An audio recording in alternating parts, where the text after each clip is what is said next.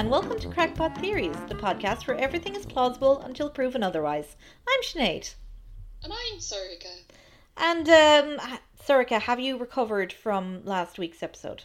Not last Oh. week, two, two, two, two weeks ago. I'm, I'm sorry, but No, I, I'm still, I'm still traumatized, and for some reason, I think YouTube has like heard us discussing Pad- Padak because I've seen so many other videos in relation to Padak. oh, yeah. It's like a load of YouTubers decided to do stuff on Padak recently, and I'm like. I didn't want to know what it looked like, but now I know what it looked like, and it's even worse than I thought it was going to be.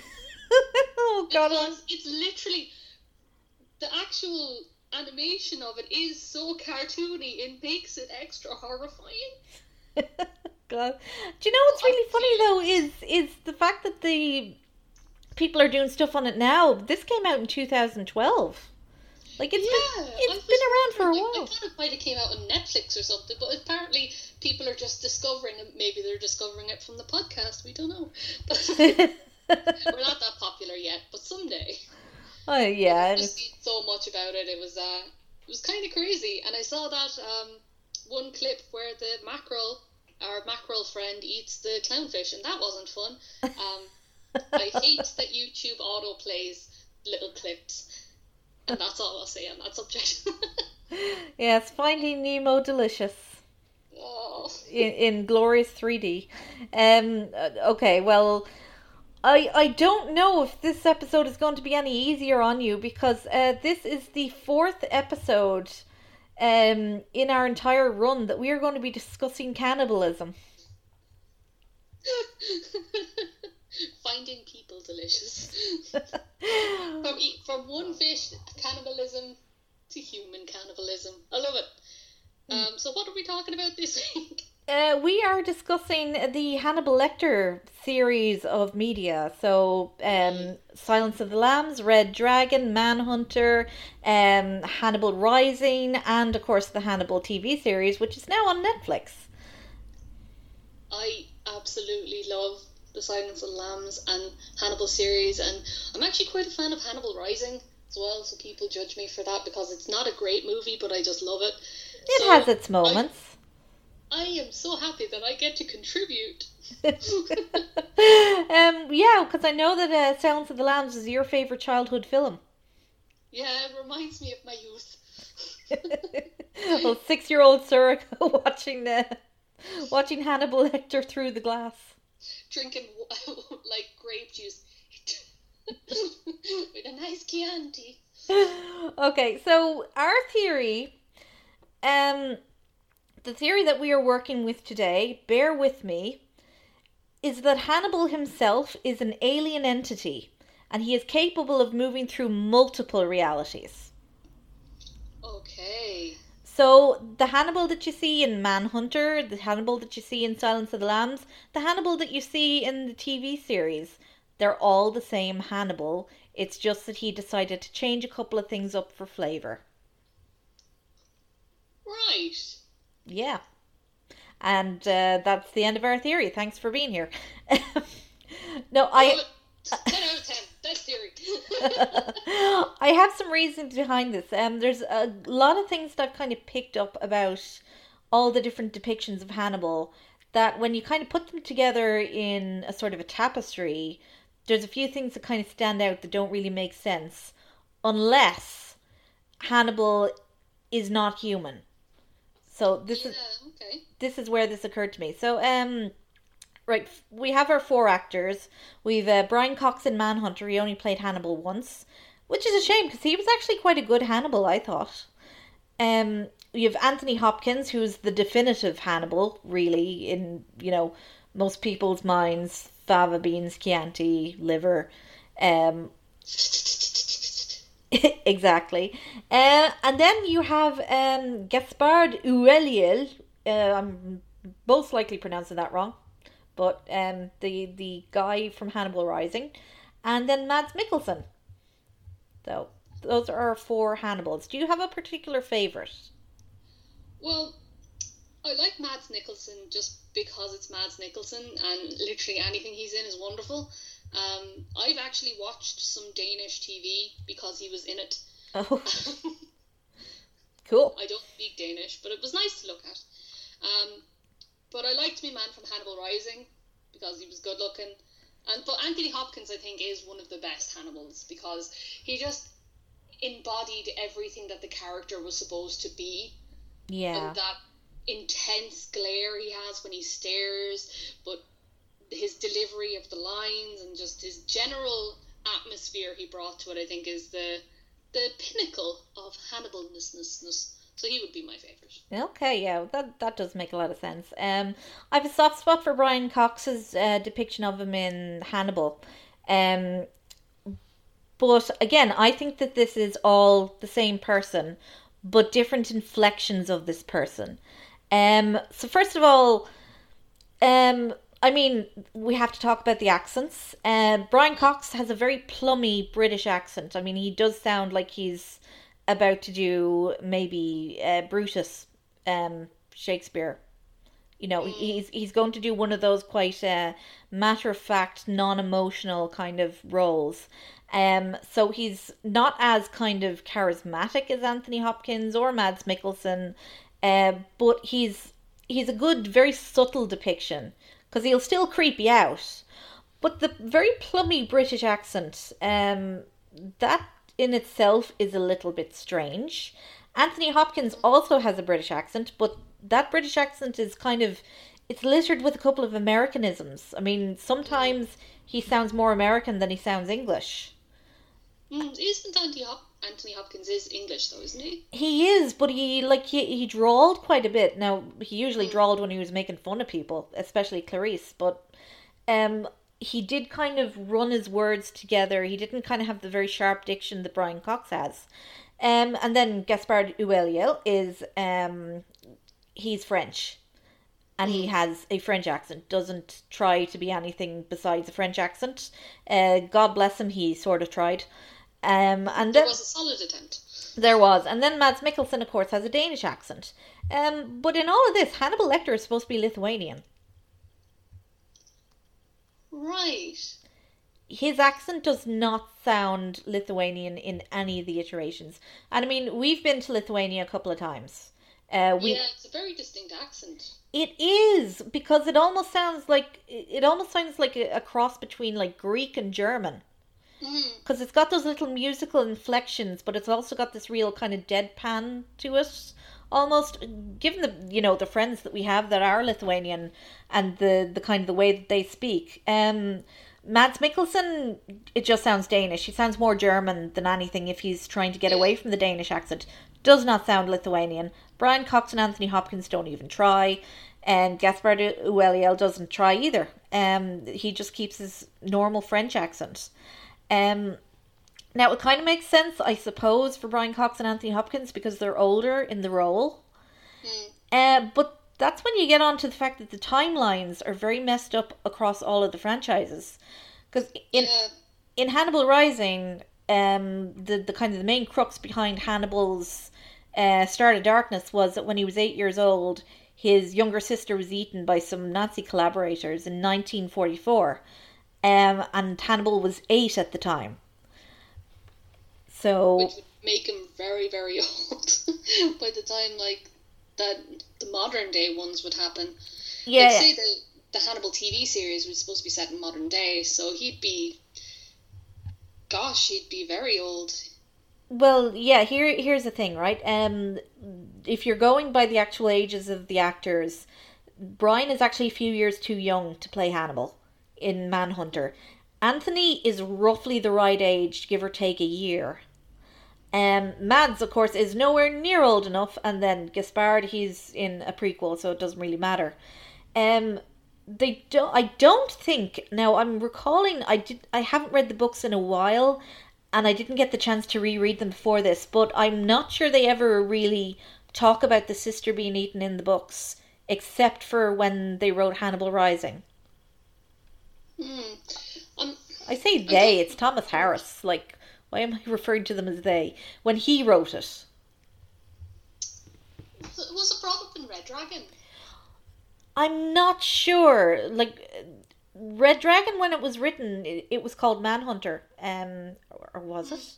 Um, I I could be getting that messed up as well. But again, it's been a long time since I read it. I think it may have been kind of mentioned in a very throwaway comment. Yeah. But um, yeah, um, Hannibal Rising puts that at 1944. So the only actor who's actually right for that age is Anthony himself. And then in the TV series, it obviously takes place a good, maybe, like if we're being generous and say Mads Mikkelsen's Lecter is maybe 50 years old. Hmm. And this is obviously taking place in the modern time because everybody's got smartphones and stuff. So, you know, you're talking the 1960s, maybe the 1970s when he gets born. Um, so that doesn't make sense. And then they do kind of mention Misha in the TV series. It's just kind of alluded to, but they don't say that it was soldiers who did it. It's supposedly a random trespasser that did it. Um, and it's also hinted that Hannibal may have decided to eat her himself. Um, so he was just a born sociopath. But this plays into my theories because I think he has had multiple starts of darkness. And I will explain why in a little bit. But just keep that part in mind that um, these are four very different depictions of the same man and of his timeline. Um, now the time again, the timeline is still screwed up even after his start of darkness. Uh, because in the Hopkins timeline, you get first of all, there's the Tooth Fairy killings. They happen before Buffalo Bill, and then the Mason Verger stuff happens afterwards. So it goes um, Red Dragon, Silence of the Lambs, and then Hannibal. But in the Mads Mikkelsen timeline, Mason Verger happens before the Tooth Fairy, and Buffalo Bill doesn't happen at all so far. Yeah. So that that's some some messing with the timeline going on there because I think um the whole Mason Verger stuff it started when Hannibal was supposedly on the run after he escaped in Silence of the Lambs. But that's different in the Mads Mikkelsen version because he's he's on the run after being uh, revealed as the Chesapeake Ripper. Oh, he's not the Chesapeake Ripper. I'm getting my serial killers mixed up. In the series, he's not the Chesapeake Ripper. He's not. He finds him though. Yeah, but uh, but they they discovered that he has cannibalized a whole bunch of people. Oh yeah. Yeah, so he's on the run after that. But of course, in Silence of the Lambs, he escaped from prison and then went on the run. So that's two very different timelines that we're working with there. Um, there's also the fact that a couple of the characters change race. First of all, Jack Crawford is now a black man. Uh, Reba McClane is now a black woman. Um, or they have changed sex. Because Dr. Bloom in Manhunter was a man when he was mentioned, but Dr. Bloom in the TV series is a woman. Uh, Freddie Lounds from Red Dragon um, and Manhunter and uh, the TV series.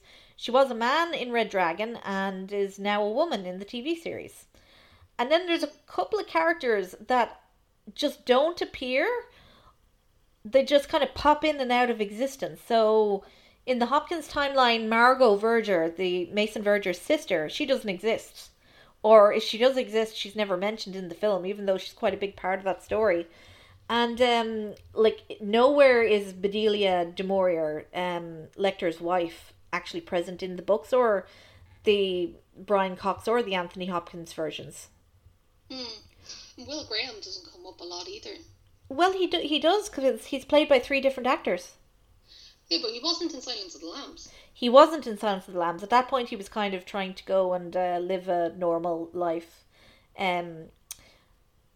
But Will Graham's portray- portrayal, I think, is in keeping with, you know, if you think about it this way, Lecter has things that he wants to happen in his new timelines. He's wor- actively working on these things.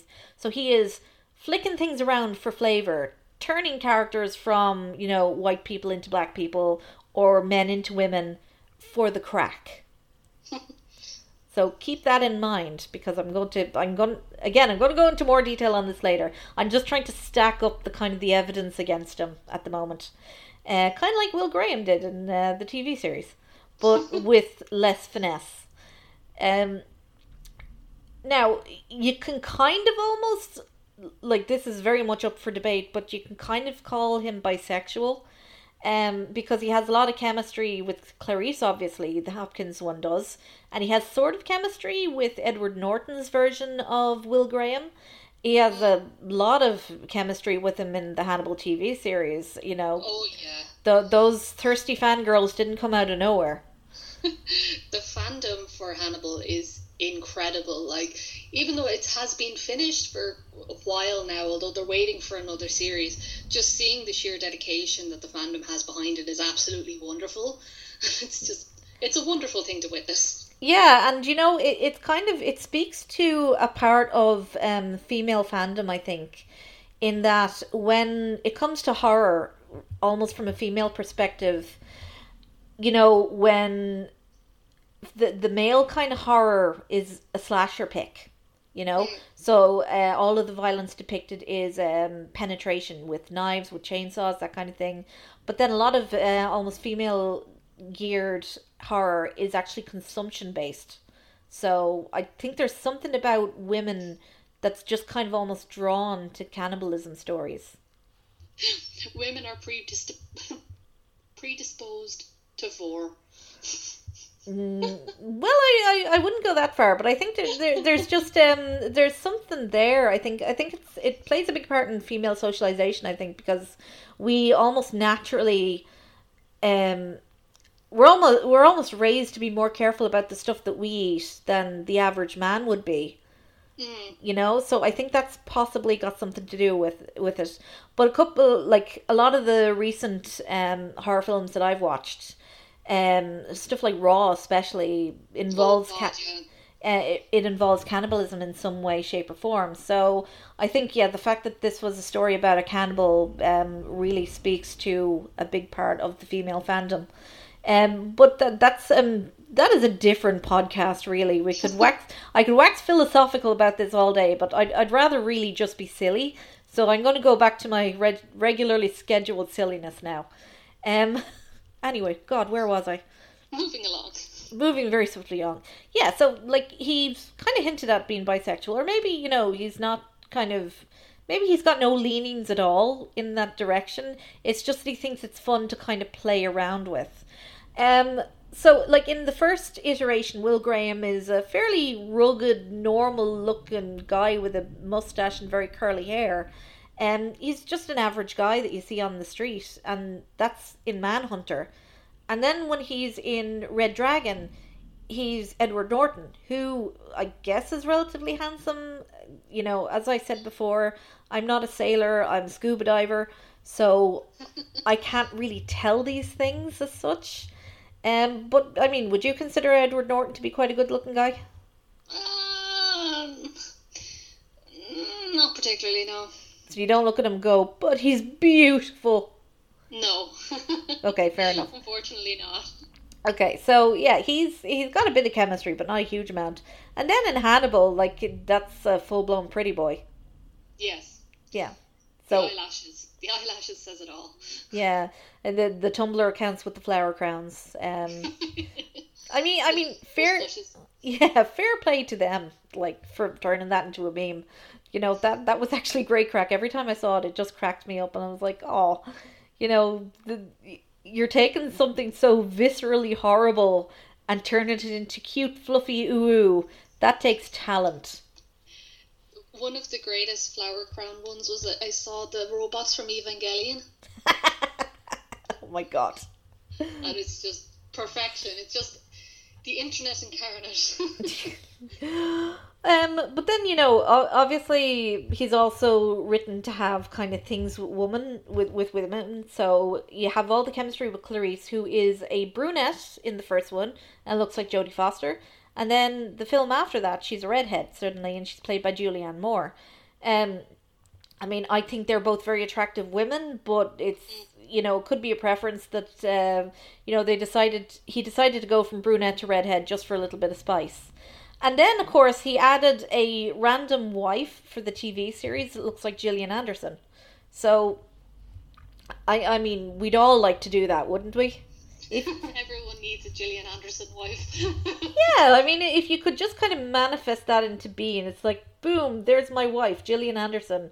Uh, oh, uh, oh, I mean, her name is this. She's not actually Gillian Anderson, but she looks an awful lot like her, doesn't she? Um, but yeah, like Bedelia du Maurier is not in the other series, uh, the other parts of the series, and she's not in the books as far as I can remember. So she's purely there for the TV series, and she's there as Hannibal's analyst who knows he's an absolute psychopath, um, and doesn't really seem to care either. I mean, that's that is a character that seems a little bit too good to be true, in a lot of ways. From what I can remember of the series, she just found it incredibly fascinating what was going on with him because she was a psychiatrist too. Yeah, she she was his psychiatrist, um, and she was analyzing him and almost um you, you know they they had a sort of a wavelength but at the same time in season 3 she knew fully well that he was planning on eating her because he was feeding her a special diet that um, meant uh, her meat was going to be a lot tastier in the end and you know she just went along with it and said yeah this guy's going to eat me okay why not yolo i guess yes. but you know that that does um, say to me there's a certain amount of conditioning in that, and that ties into my theory. Uh, this theory is very much like a chain link fence. Uh, so I want you to picture that in your head. I'm adding new links all the time to the chain. Um, now here's the real crux of it, and the real reason that I started up this theory. Um, Hannibal Lecter has a skill range and interest range that is way too wide for one human being to manage in a, in a single lifetime. Yeah. That that's that's the most obvious one. Um, I mean, a regular chef working in a restaurant, they train for an average of about two years, and that's that's culinary school. That's not counting apprenticeships and paid positions and kind of working at the very lowest end of the kitchen to being the actual head chef. Um, Lecter appears to be trained in the classically French way, but he's also trained in sushi. And both of these things take years of practice. Yeah, especially like sushi, some of the ways that they're cut and that it does take years and years to get knife skills like that. We mentioned that, that in the the Padak episode that you have to take loads of tests in order to cut some types of fish and stuff. Yeah. And it must have taken a long time to get to that level. It would, and it's one of these things that, like, um, you know, you wouldn't have much time for anything else while you're doing this, especially because chefs are known for working very, very long hours, um, and it's a very physically demanding job. Now, it's never said that he actually goes and works in a restaurant, that he's really only trained to kind of amuse himself, but even so, he throws a lot of dinner parties. He does a suspicious amount, you may say. yes, exactly. And then there's the fact that he's kind of cultivating his own meat, which also takes a huge amount of effort and also takes a lot of knowledge of food and even the ancient history of food culture. The fact that, you know, when he's when he's eating your man that's played by Eddie Izzard, um you know, he's like feeding a bunch of snails um your man's marinated arm. And he's then feeding the snails to Eddie Izzard's character, uh, Gideon, I think his name is, and it's purely it's a thing that Romans used to do to their pigs to make the meat taste better, and it took ages. The Romans did it because they had slaves that could do it for them. So, but he is doing this himself for the crack. Um, sheer knowledge you'd have to have of like food chemistry. Yeah, I I just realized um just a little tangent there. Um, I know that a lot of our listeners are not actually Irish, so that when we say things like "for the crack," they might not necessarily know what we mean. Uh, the word the word crack is a, a derivative of the Irish word crackanna, which means um, fun or laughter. So when you're doing something for the crack, you're doing it for you know for a laugh. Um, just because because it's We're something on enjoy. drugs, We we are not on drugs. The amount of times I've had to explain that over the years. Um and, and speaking of actually, um I, I do believe that I'm probably going to get a knock on the door from the local Gardaí um to com- you know asking about my Google history because the stuff I've had to Google for this episode. You know, I imagine it's like fanfic writers. If ever the FBI looks into their their search history.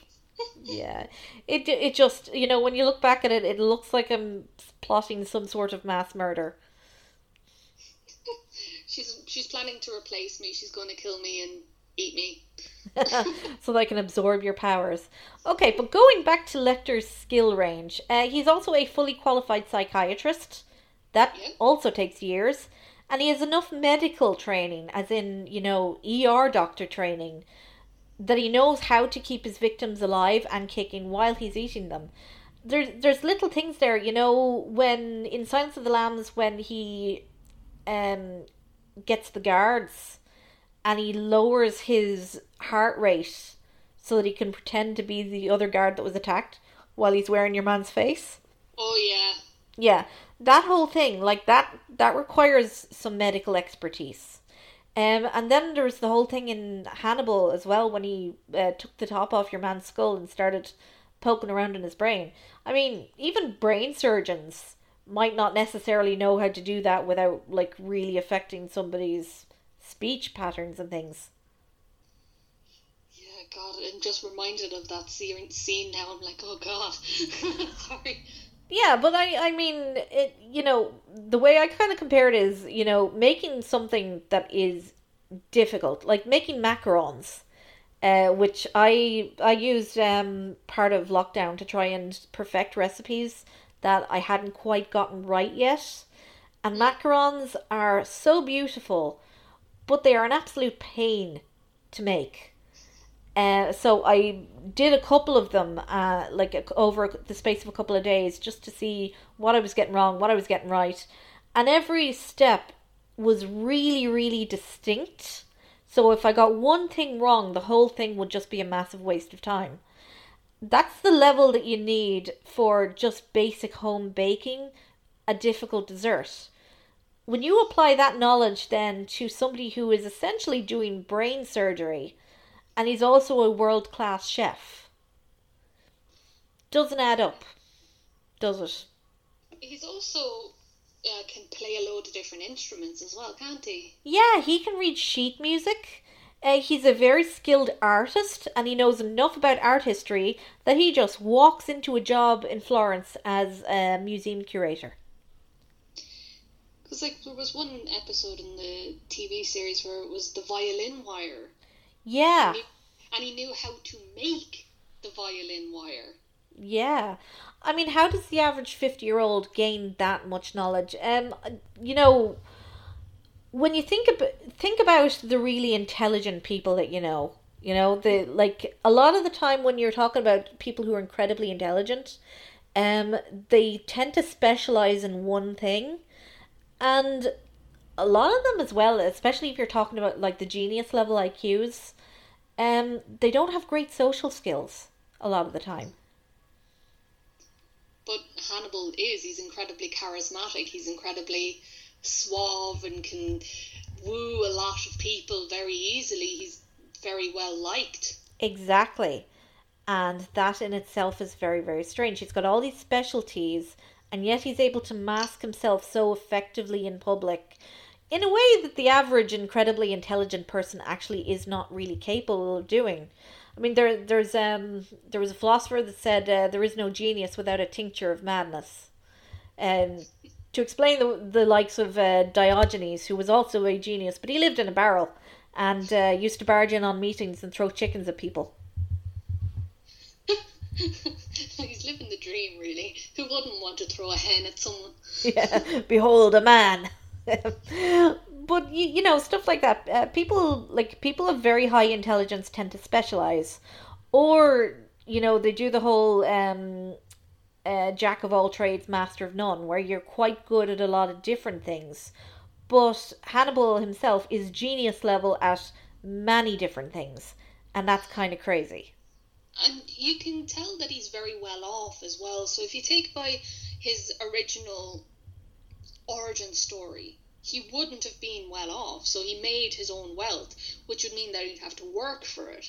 How could you work that much to get that much money while mastering all of those things? You could maybe do it if you spent every waking moment learning these things, but you wouldn't have time to work. Yeah. But he was somehow able to do both. Yeah, exactly.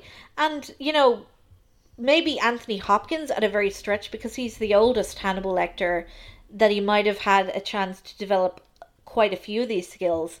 But then his culinary levels take a real jump from Silence of the Lambs to the Hannibal TV series. So he he develops he gets better at cooking in later iterations, which again makes sense, but still doesn't explain the massive jump in skill that he went from one franchise to the next franchise. But here is where I'm finally putting my theory together, right? Um, there was a book that I read a long time ago. Uh, it's called Rant, and it was written by uh, Chuck Palahniuk, who was the writer of Fight Club and a bunch of other really cool books. Um, he his book theorized it was about a character that was traveling back and forth through time. Um, they had this whole system of displacing themselves, and they essentially became their own father. Huh. Yeah. But his theory was that usually when you're looking at kind of time travel films, uh, people say, oh, if you go back in time and you change this, then certain people aren't going to exist and the space time continuum is just going to implode. And ah, no. Um, but the way he theorized is it's like a chain link fence. If you snip certain lines, certain things get changed, but the overall structure remains intact. So you're working on several different realities that you can just throw yourself into willy nilly. Um, now, one of the real notable things about that book is that the main character in the book has a very acutely developed sense of taste and smell. And that is something Lecter has as well. Yeah, because it's mentioned that he has a ridiculously high, highly sensitive se- sense of smell. In like in the Hannibal series, the TV series, it was very much brought up. Yeah. He could smell fear and stuff. Well, he could smell when Will Graham had encephalitis. Like, he could smell Will's brain melting. Yeah. And then he. I I dread to think what that would actually smell like. Um, apparently it smells like uh, synapse fluid. Um, you you know the way certain dogs um are kept around people who have um seizures yes. and they can sniff out cancer as well. So you know because they've got much higher developed sense of smells than us, they can sniff out things like that. Um, and a lot of animals there as well. I mean, there's a- lot of animals that are kind of rejected by their parents in the likes of zoos and things. There was a polar bear that was rejected. It was quite famous in Germany. It was rejected by its mother, so it was hand reared, and then it died quite young because it had something wrong with its brain that hadn't been detected. But somehow the mother knew, and that's why she rejected the cub. Aw. Yeah, it, it, it was sad, but that's nature. Uh, unfortunately, humans have developed past the need for any of that stuff. So the fact that Lecter has it is odd. But then in the book Rant, I think the way they said it is Rant was the the main character Rant. He was replicating his own DNA several times, so all of his senses were getting built up, including his sense of taste and smell, particularly. So like That he, would make sense. yeah, he was. it's duplicated so many times. you get a you get a double set of uh, the DNA and the chromosomes that you w- were born with, um, and you're living the same reality several times. Except maybe every now and then when you go back to another reality, you change something, just just to see what's going to happen. Um, there's also the the thing with um, Lecter seems to escape from a lot of situations that seems to suggest that he knows how it's going to play out it's very difficult to take him by surprise. Mm. You know, the fact that in um in Hannibal he was able to repel a bunch of man-eating pigs and he didn't do anything, he just stood there. Like Just stood his ground. yeah, he was basically he was T-posing almost. Well, he, he was he was holding Clarice at the time, but it kind of looks very similar to a T-pose, so it's just like he was establishing his dominance over the pigs so they couldn't eat him. But you know, there, there's there's something about him that repelled the pigs automatically, and you do see like there's a couple of instances when um, an animal will pick up that there's something very fundamentally wrong about him and get freaked out, kind of like the way the animals freaked out whenever Damien appeared before them at the zoo uh, in um, the Omen. Uh, al- although we did establish that Damien is just a very badly behaved little boy with an attachment disorder. So He's a very naughty boy. yes, exactly. So those animals were just being mean. Um, but yeah, there's there's something kind of special about Lecter that repels people, and then there's also like um there there was a scene in Hannibal. I know that the director talked about it where he was walking by a group of Somalian immigrants who were just kind of hanging out and playing music and doing the usual things, and they just kind of stopped in their tracks when he went by because they could almost sense that there was something seriously off about him yeah I, I, I don't know it was hinted to be some sort of um extra sensory thing that they had that they were clued into from their culture. That's how it sounded in the book when it was written. I don't know how accurate that is but you know they had this one guy who had this really incredibly intense face. I was just giving lecter this absolute stare of terror as he was going by. So you can imagine like this fairly you know tall six foot man with these massive eyes just watching this kind of schlubby little English looking guy waddle by and reacting to it as if he's just seen the devil. Yeah. Oh my god. I'm just when you said like a really tall person with giant eyes, I was just picturing a giant slow loris. I'm sorry. That's okay. I, I, I was wondering, I could almost hear the little cogs in your brain just uh, putting something really, really silly up there. Because you know, like, have you ever seen those videos of slow lorises with the giant eyes though? And they just Yeah. the intense glare, and I just had that in my head. I'm so sorry. No, no, it's a, it's it's okay. We do keep you here for the extra bit of silly, so um, you know, you bring the silly, and we do appreciate it. I'm the penny on the railway tracks that derail all of the the trains of thought here. That's okay. I think it, it keeps this podcast from being me just info dumping constantly on people, um, which nobody likes. You know, a little bit of info dumping is nice every now and then, but it, when it's just a constant stream of info dumping, it's not much fun. Uh, I would like to stop saying the word dumping now. Okay, so um, so what we're kind of establishing here is that somehow Hannibal has managed to replicate himself across several different realities, and the way I see this is kind of like um, you know, the Gemini killer in uh, the Exorcist, the third Exorcist film, Legion. I have not seen the third uh, Exorcist film. I'm so sorry. It's okay, you should. It's really good. Uh, it's on Shudder. It's brilliant. Um, the second one I would not recommend, but the third one, like, it's a very different film from The Exorcist itself. It's very scary, actually. But in that, um, like, the Gemini killer supposedly was dead, and then he comes back from out of nowhere, and turns out he's a body hopper. oh, So he just hops from body to body because he's hinted at being a demon. But in that same kind of way, like there was another film that I, I could not find. I looked for ages on IMDb. It's probably somewhere like really easy to find, and I just managed to not see it. But it was about a killer who was also a body hopper. So there was one guy trying to kind of hunt him down, and he just kept every time he got killed, he'd just hop into another body. wasn't something like that in Child's Play? Yeah, it was. There's like a transference of soul from one person to another. Now, I don't think that this is a transference of soul.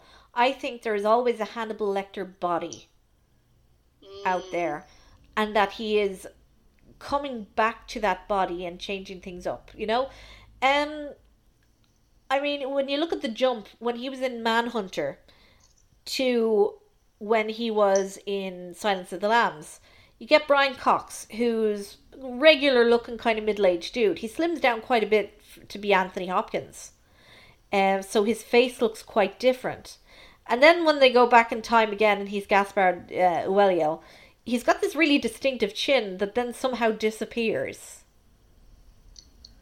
Yeah, and he has like that little dimple as well, doesn't he? He does, yes. And then Matt Very, very defined dimple that wouldn't just disappear. Yeah, and then Mads Mikkelsen looks completely different from all of them, really. Um, but little changes in your appearance. Your appearance is not necessarily just di- di- uh, dictated by your parents and uh, your genetics. It's also dictated with where you grew up, uh, what you ate, uh, what your circumstances were like, and then you, uh, over time you might develop scars. Um, and you know maybe you didn't take care of your skin, so now you've got kind of acne, uh, pockmarks, kind of thing. Um, so the changes in his physical appearance, you know, maybe he went through one reality as Brian Cox and decided that the next time he comes around, he wants to change things up. He wants to look a bit different. He wants to be a little bit shorter. So maybe he cuts back on the vitamin D a little bit so that he is not as tall and he appears to be less of a threat than Brian Cox. Mm. And then, you know, he changes his mind again and he decides, ah, actually, you know what? I'd rather be handsome. So the next time he jumps back, he does take the vitamin D, but he also jumps back to a different con- time continuity. So he makes himself and his circumstances happen later. So I think he just keeps going back and tinkering with not just his DNA, but other people's DNA. So he makes himself born later. Okay. Right? So that that's that's part of my theory. Now that is a massive, massive stretch. But you can sort of influence this if you're taking the time space continu- um, continuity as a chain link fence, going back and kind of moving things forward or moving things back. It's not going to have that much of an impact on the structure itself. So you're not kind of blinking other people out of existence, you're just moving them forward or maybe even putting them in somebody else's body. So the whole thing with um Jack Crawford being white in one continuity and then black in another continuity. Go back a couple of generations, splice it in with somebody else. You've still got all the same names and family names and most of the DNA there, but he's still a different person. He's still destined to be Jack Crawford who works for the FBI. Mm. Yeah. Um, and then you know when he decides that he'd he'd like to be kind of um at a decent age to kind of commit his his famous crimes, in an age where the technology is better than it is in the Silence of the Lambs era, just for the crack, you know, maybe he'd like to have a smartphone and an Apple laptop, um, which don't exist in the Silence of the Lambs uh, time period. So he's just like, ah, yeah, do you know what? I I'll go back and I'll make myself born later. Hang on, that means that my uh, sister can't be eaten by Nazis anymore. Do you know? Oh, fine. I guess I'll eat her. Someone's got to. Exactly. Well, that that's his that is his star to darkness supposedly. So he he uh, you know somebody has to do it. Um, and then there's also the thing that he adds to the timelines, really depending on what he thinks is cool, which is why we get a whole bunch of samurai stuff in the Hannibal Rising. Yeah. An unnecessary amount, really. Yeah, it was almost kind of like he had an anime phase. oh my god, Hannibal Lecter's weeaboo face. Oh god. You see, I, I think, you know what, he's probably dorkier on the inside than we probably think he is. You know, he's he's real suave, right? And he's real charismatic and he seems like he's this very urbane person. But you know when we discussed in our Lord of the Rings theory about Legolas being like you know, he's able to do all the regular elf things, shooting orcs and pointing things out and uh, walking on top of snow. The whole time he's just incredibly drunk and they Yeah. don't know because he's still hyper competent. But other elves know that he's drunk. so it's there's other Hannibal Lecters looking at him going, Man, what are you doing? You're being cringy, stop. no, he's just kind of like he's he's indulging a little side side of himself. Like um, if he's gone through the continuities a couple of times, maybe he wasn't that good a chef and manhunter. Maybe you know he like he still liked to eat people, but he did it in the same way that like the family in the Texas Chainsaw Massacre did. You know, frying a steak, about the extent of it really. And then when he got to Hannibal Lecter, he was like, you know, I've I've learned all these really cool things about upper class society. I, I should really try and up my, my cooking skills a bit.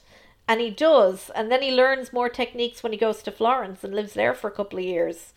Um, and then once he gets to Hannibal, finally, he's developed all these different cooking techniques that are super complicated and also have the bonus of hiding the fact that he's feeding people human parts. You know? Um, So this would give him enough time to develop all of those interests, but then add new ones to them all the time. So it's like, okay, so in my last continuity, I became a world class chef and I studied a lot of ancient Roman art, and that was really cool. But you know what I'd like to do now? I'd like to do some samurai stuff. I'll tell you what, I'll go back in time to before World War One. I'll add in a random Japanese woman that my uncle married, and that'd be really cool. Then I could do Bushido, and it would be really, really cool because I'd have like a katana, uh, and you know, I'd look all cool when I'm taking revenge for my dead sister.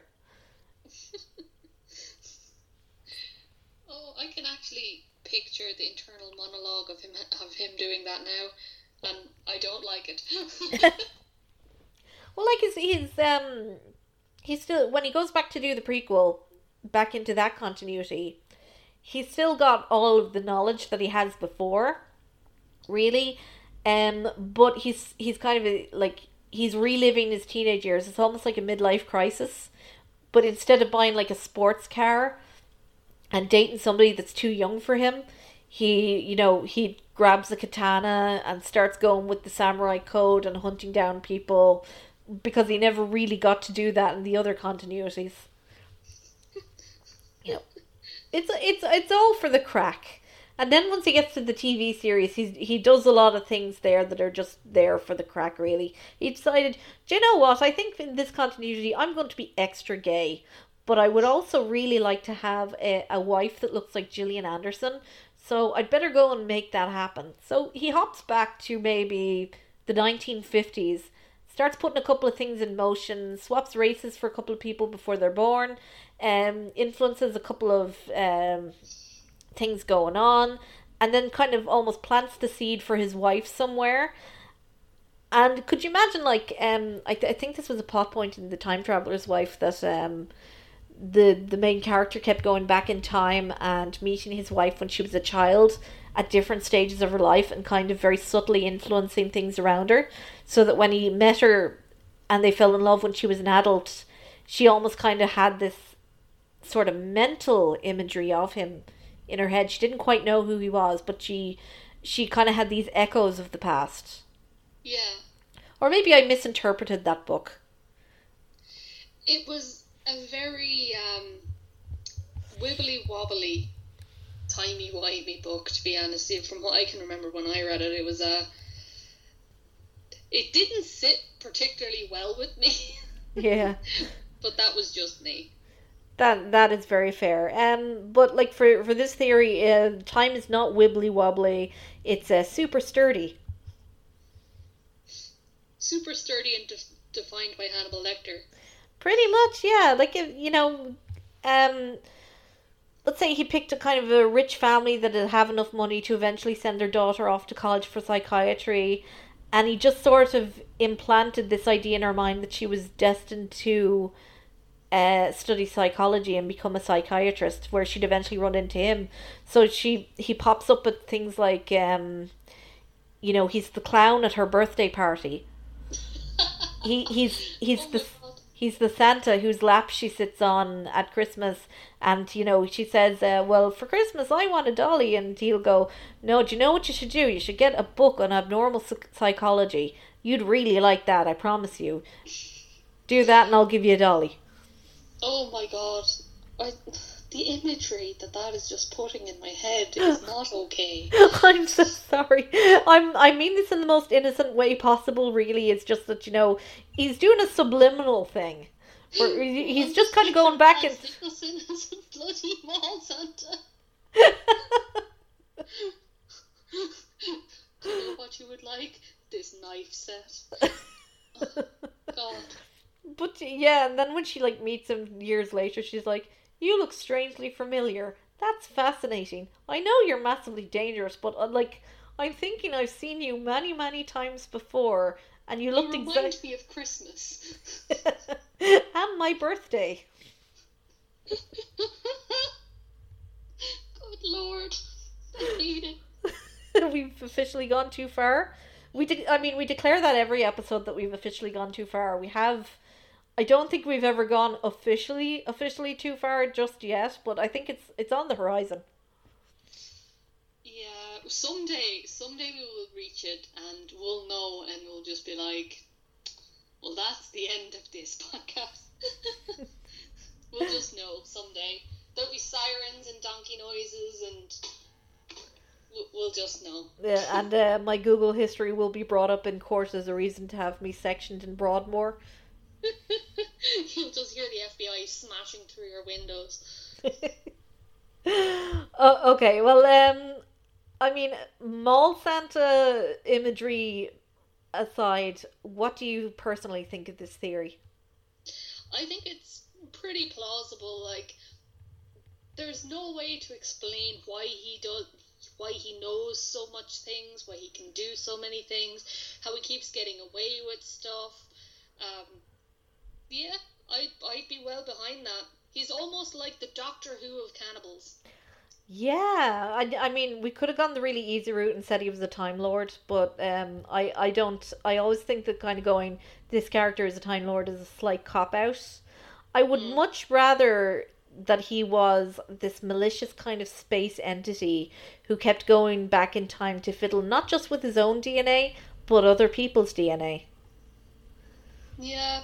And I, I'm sure there's continuities where he's gotten it really badly wrong, that he's gone back and fiddled with some of these DNA and then wiped them out of existence for that reality. So maybe in one of these realities there is no Will Graham, or that is it's Wilhelmina Graham. I would love to see a continuity where he fiddled too hard and he ends up like a supermarket cashier, regretting all of his life choices, I'm, I'm sure that does exist as well. In counter, just like this isn't what I planned. yeah. Beautiful. The the amount of fan art that we could draw just from this theory alone. Um, I, I don't know. Maybe we can weaponize the Hannibal fandom if they ever find this episode, or or they will kill us. One or the other.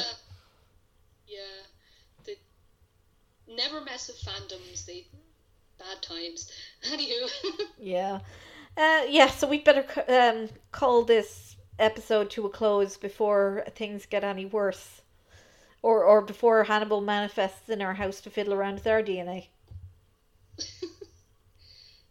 Anywho, uh, we are on iTunes, we are on Spotify.